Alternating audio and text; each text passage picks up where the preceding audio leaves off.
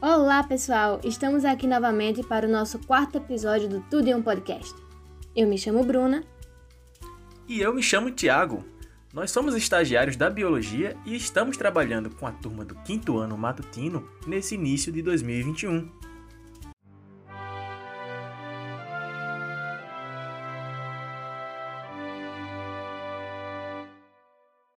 Hoje vamos falar e aprender sobre as medidas de prevenção e vacina, discussão muito importante para entendermos as ações necessárias para enfrentar uma pandemia. E para iniciar a discussão de hoje, o aluno Miguel vai nos contar quais são as principais medidas de prevenção e a sua importância. E aí, Miguel, conta pra gente. Olá, ouvinte. Eu sou o Miguel e vou falar sobre as medidas de prevenção. A medida de prevenção mais comum em uma pandemia provocada por um vírus é o uso da máscara. A máscara impede que partículas com vírus no ar entrem pelo seu nariz e boca e impede o indivíduo contaminado jogue essas partículas no ar e contamine alguém. Outra medida de prevenção é evitar contato com pessoas que não moram com você, seja mantendo um isolamento social ou mantendo distância mínima de um metro e meio. Durante uma pandemia é importante evitarmos colocar as mãos no nariz e na boca, pois ela pode estar contaminada com o vírus em circulação. É como a Covid-19. O ideal é lavar sempre que possível com água e sabão para matar o vírus. E quando não foi possível usar álcool 70, e é isso, pessoal. Sigam as medidas de prevenção e protejam-se. Tchau. Muito bem, Miguel. As medidas de prevenção podem ser chatas às vezes, mas é muito importante para sairmos da pandemia com saúde e proteger também as outras pessoas. Isso mesmo.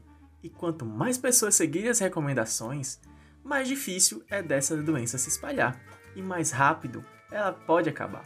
E poderemos finalmente nos abraçar, encontrar amigos, ir ao cinema, à escola, aos shoppings, aos parques. E falando em contato dessa forma, contato mais próximo com outras pessoas, eu lembrei que o aluno João Guilherme vai nos explicar alguns termos que temos ouvido bastante: distanciamento social, isolamento social e quarentena. Será que eles têm diferença? Conta aí pra gente, João Guilherme. Oi, pessoal, eu me chamo João Guilherme. Hoje eu vou falar sobre o distanciamento social, o isolamento social e a quarentena. O distanciamento social é a iniciativa voluntária de se distanciar das pessoas, mesmo não estando doentes. Para evitar o contato com o infectado, a ideia é as pessoas podem ficar em casa. Aquelas pessoas que é, precisarem sair por algum motivo importante, encontre menos pessoas na rua, reduzindo as chances de encontrarem o novo coronavírus. Além disso, a medida impede que você foi infectado pelo SARS-CoV-2. Ainda não apresentou os sintomas transmitidos para o vírus para os outros. No isolamento social, temos umas recomendações médicas para aquelas pessoas que tiverem um contato com alguém infectado ou para aquelas pessoas que estiverem esperando o teste. Ou, ou ninguém, o contato pelo, pelo novo coronavírus. Existem dois tipos de, de isolamento de isolamento. O isolamento vertical só aquelas pessoas que estiverem no grupo de risco fiquem em casa. O isolamento horizontal inclui todas, as, todas aquelas que podem ficar em casa. Ideia parecida com a do distanciamento social. E por último, vou falar sobre a quarentena. A quarentena é uma medida imposta pelas autoridades em escala municipal, estadual ou federal, na qual todos os estabelecimentos não essenciais são fechados. E o intuito é diminuir o trânsito de pessoas e, consequentemente, reduzir o número de casos. A priori, e a medida tem de ser implementada por 40 dias, que podem ser estendidos caso o ritmo de contágios continue alto. Então, pessoal, espero que tenham gostado das informações. Então, se cuidem. Tchau, tchau. Quantos termos novos escutamos agora? Mas é isso mesmo. Manter essa distância das outras pessoas ajuda a frear a transmissão do vírus. e é um dos métodos mais simples e um dos primeiros adotados quando a situação fica um pouco mais complicada. Agora vamos falar de um assunto que eu particularmente acho muito legal. Os alunos Eric e Davi pesquisaram sobre vacinas e as principais que estão sendo usadas no combate da Covid-19. Oi, gente, eu sou Eric Henrique. Oi, gente, eu sou o Davi. E nós vamos falar sobre as vacinas, sua importância e algumas vacinas do coronavírus. Primeiro, o que são vacinas? Vacina é uma substância produzida e aplicada em seu corpo para que o seu sistema imunológico saiba lidar com agente patogênio que possa vir a agredir o seu organismo, como vírus e bactérias, servindo então como prevenção de doenças. Segundo, por que as vacinas são importantes? O uso de vacinas é usado para estratégia para a prevenção de doenças ou para minimizar os efeitos que uma patologia pode ter em seu organismo. Oi, pessoal!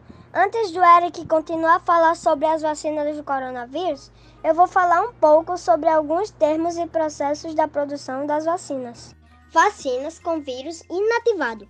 Vacinas com vírus inativados são vacinas que contêm o vírus completo depois de ter sido morto por calor, substâncias químicas ou radiação.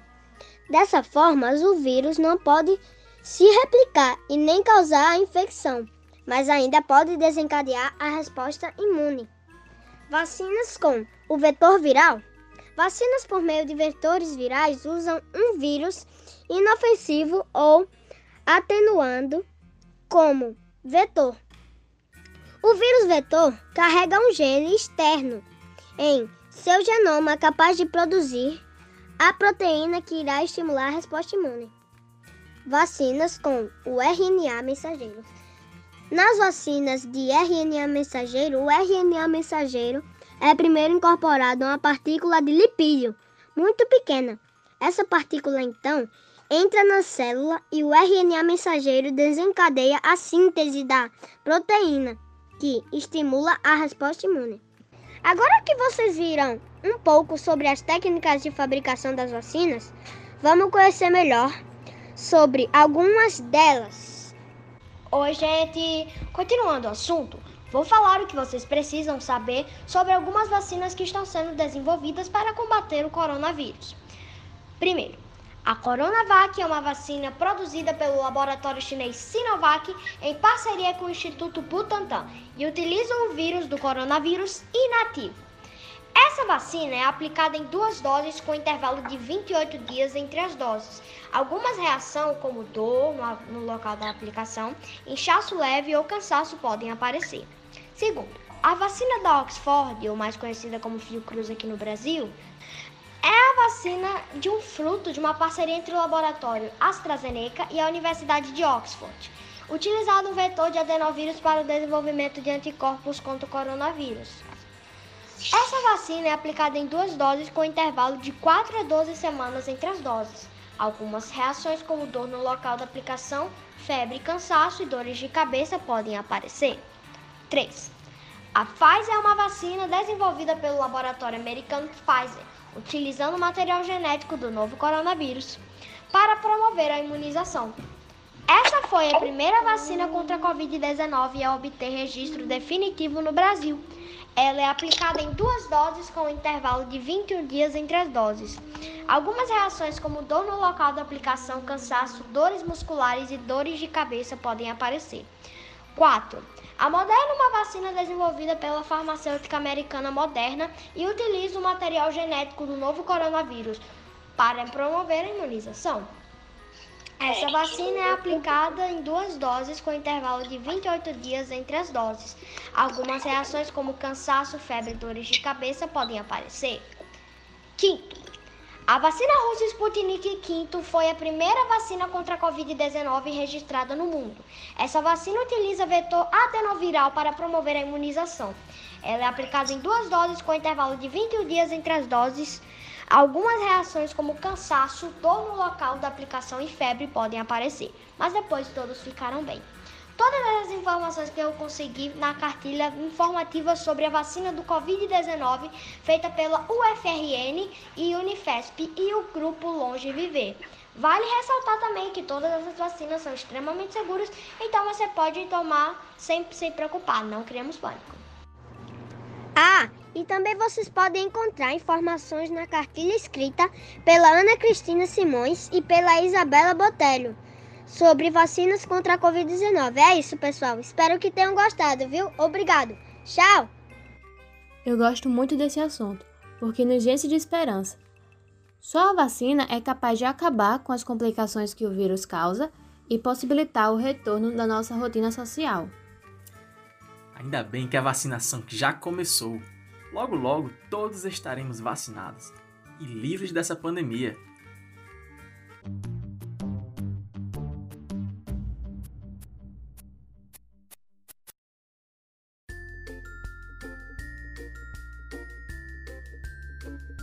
É isso aí, pessoal. Chegamos ao final de mais um episódio do Tudo é um Podcast. Hoje aprendemos muitas coisas sobre medidas de prevenção e vacina. Tenho que contar uma coisa para os ouvintes. Ai ai. O nosso próximo episódio será o último com essa galerinha animada.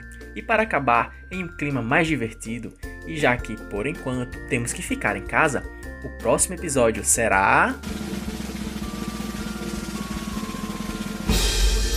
Artes e brincadeiras em casa. Então, até o próximo episódio, pessoal. Até mais, pessoal. Tchau, tchau.